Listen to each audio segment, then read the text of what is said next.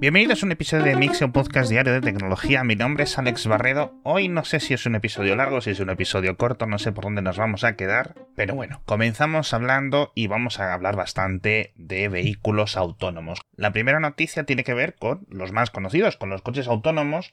Y es que Cruise, esta subsidiaria de General Motors, que tiene ya en operación, me parece que son 100 vehículos en las calles de San Francisco sin conductor ninguno que la gente puede pedir y moverse por la ciudad y que hemos comentado en algunas ocasiones los diferentes problemas de tráfico que en alguna ocasión estaban creando. Bueno, pues de estos 100 unidades quiere pasar a 5.000 coches, unos coches que en algunas ocasiones son modelos, digamos, más coche, creo que es un Chevrolet Volt, pero en otras ocasiones ya pasarán a ser este modelo que está diseñado como un carruaje. Básicamente la gente entra dentro, se puede sentar donde quiera, etc. 5.000 unidades, es un montón, pero no van a estar destinados todos a San Francisco, van a ir expandiéndose por más ciudades. ¿Cuál es el problema? Pues que múltiples ayuntamientos, entre ellos el de San Francisco, piensan que aún es muy pronto para lanzar y para poner en las calles tantos vehículos por el nivel actual de la tecnología. Básicamente, los políticos y los burócratas, los funcionarios, alegan que es que están recibiendo muchísimas quejas por parte de los ciudadanos, sobre todo en caso de bloqueos y problemas de tráfico causados por estos coches autónomos. La historia que os cuento, que viene de la CNN, cuenta varias, varios casos, pero ha habido uno que me ha hecho bastante gracia, y es que parece ser que en un momento en el mes de junio 13 coches de Cruz se quedaron atascados, se quedaron parados en mitad de una gran avenida de San Francisco sin moverse y los conductores pues no sabían ni qué hacer, ni para dónde moverse, ni nada. La verdad es que me hace mucha gracia ver un trenecito de coches autónomos quietos sin saber muy bien dónde ir. Pero vamos, cuentan un montón de casos. Cuentan, por ejemplo, que aparcan en sitios donde no deberían de aparcar, salidas de emergencia, que bloquean carriles, de forma esporádica y que eso pues al final es un problema de seguridad vial, obviamente.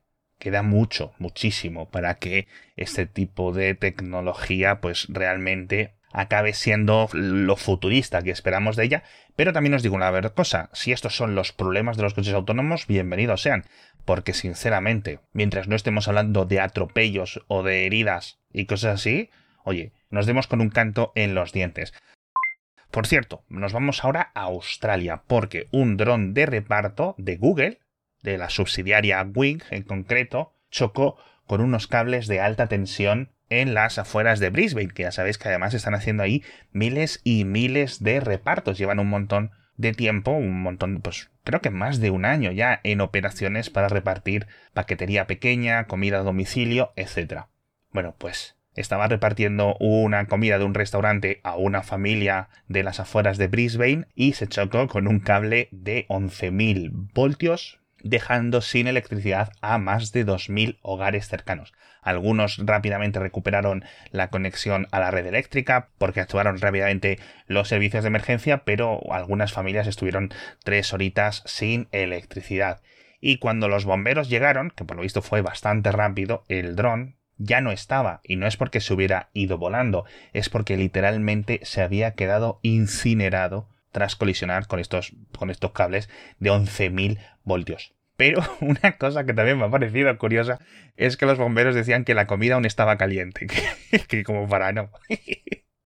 En fin, lo que sigue estando también caliente es la Raspberry Pi, que seguimos realmente con escasez de unidades, y es que los creadores de, estas placas tan interesantes, pues han pedido perdón, básicamente, por, porque llevamos dos años de escasez, dos años de falta de abastecimiento, y están intentando un poco explicar cuál es la situación interna. Dicen que están fabricando más de 400.000 unidades cada mes, lo cual me parece una cifra increíble pero que están priorizando clientes empresariales. Dicen clientes y realmente socios de ellos que si no tienen acceso a un flujo constante de unidades de Raspberry Pi, pues a lo mejor esa empresa tiene que cerrar. Estamos hablando de empresas de IoT, empresas de educación, etc.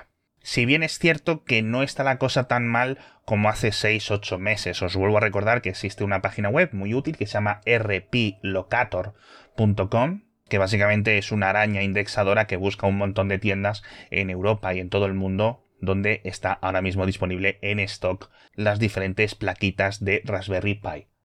Un producto, eso sí, mucho más caro es la Magic Leap 2, que después de mucho tiempo de espera ya está disponible para todos los clientes, o al menos todas las personas que tengan un bolsillo suficiente como para comprarlo, porque empieza en 3.300 dólares, es más cara que el modelo anterior, que el modelo original de 2018 y pues hombre, en estos cuatro años la tecnología ha mejorado bastante, son un poco más reducidas, tienen ligeramente mejor batería, pero sobre todo, como ya hemos comentado en el pasado cuando comentaron, digamos, las unidades eh, empresariales, pues tienen un ángulo de visión mayor, mejor tasa de refresco, en general mejor pantalla, mejor proyección realmente creo que es lo más idóneo para hablar de, de este tipo de productos y mejor capacidad de proceso. Os dejo en las notas del episodio una comparativa de especificaciones técnicas, pero también os dejo la que sigue siendo el líder indiscutible, al menos a nivel de especificaciones de realidad aumentada, que son las Barjo XR3. Yo no sé si se pronuncia así, porque esto es una empresa finlandesa, pero se escribe así, V-A-R-J-O, Barjo y que son un pepinazo. Es decir, tú ves las especificaciones y es que está órdenes de envergadura por encima del resto de modelos. Pero claro, son 8.000 eurazos porque tienes que pagar 6.000 y pico de hardware y 1.000 y pico de suscripción cada año. Es un producto muy, muy, muy específico. También son mucho más grandes, etcétera, pero de verdad que a nivel de campo de visión, a nivel de capacidad, a nivel de todo, son una absoluta locura las XR3. Y ahora tenemos que hablar, y hoy sí, que es la última vez que os lo cuento, el patrocinador de estos días de Mixio es Randstad Technologies. Por ejemplo, os comentaba antes las gafas de realidad aumentada. Bueno, pues un proyecto de transformación digital que os puede hacer la gente de Randstad Technologies, la división de consultoría de IT del grupo Randstad, pero también servicios tecnológicos especializados como automatización de procesos, por ejemplo, que es una de las cosas que más están haciendo últimamente. Podéis ver todas las cositas en randstad.es. Siempre os digo, con este patrocinador, que no es solo para grandes empresas, que esto es también para pymes, para micropymes, etcétera porque tienen más de 15.000 profesionales especialistas que pueden empezar a trabajar con tu empresa rápidamente para ejecutar, ya digo, cualquier proyecto de IT que necesites. Así que para descubrir todo lo que te ofrecen en Randstad Technologies, como siempre os digo, randstad.es o el enlace que os dejo en las notas del episodio. Y ahora tenemos que hablar de una mala noticia de ciberseguridad y es que parece que han hackeado Meneame. En concreto, según los dueños de la empresa o de la plataforma digital realmente, un atacante indeterminado, no saben muy bien quién ha sido, ha conseguido hacerse con parte de la tabla de datos de usuarios, con lo cual dicen que hay eh, aproximadamente el 17% de los usuarios andan por ahí dando vueltas en los foros. Con lo cual está el usuario, la IP, el correo electrónico y la clave cifrada, aunque por lo que veo en el pantallazo que hay por los foros dando vueltas son claves cifradas en algunos casos con MD5. Pero bueno, aquí una curiosidad. Yo creo que me registré el primer día que salió Meneame. Creo que tengo la ID número 57. No lo recuerdo bien porque borré mi cuenta hace tiempo, con lo cual en el pantallazo eh, casi salgo. O sea, si veis los primeros registros en Meneame, que son los que salen ahí en, el, en ese pantallazo, el primero es obviamente el fundador Ricardo Galli. Bueno, pues unas filas más estaría yo debajo. Así que realmente no sé si mis datos están siendo eh, vendidos por ahí o acabé borrando mi cuenta. En fin, no, hace mucho tiempo la verdad que no, no entro en Meneame. Pero bueno, la verdad es que espero que lo puedan eh, solucionar y cerrar, porque no sabemos muy bien tampoco los detalles técnicos de por dónde ha sido el vector de ataque. Hablamos de The Playlist, la serie sobre Spotify que va a presentar Netflix y que la va a estrenar el 13 de octubre, básicamente la semana que viene ya tenemos un tráiler, os dejo en las notas del episodio con subtítulos en español. La serie está rodada en sueco y está basada en uno de los libros pues, más famosos y que más en profundidad entraron sobre los años de la fundación y del desarrollo de toda la tecnología y toda la lucha original con las discográficas que supuso Spotify, que yo no sé si recordaréis la primera vez que usasteis Spotify, pero yo lo recuerdo, vamos, como si fuera ayer. Creo que fue como en 2008 aproximadamente, y sinceramente pensaba que era demasiado bueno para ser verdad. Es que era absolutamente increíble, fue una absoluta y literal revolución. Cualquier canción que buscabas estaba ahí, le dabas al play y empezaba a funcionar y a escucharse. Una absoluta locura. Así que va a estar interesante ver aunque de una forma un poco ficcionalizada, aquellos años desde dentro.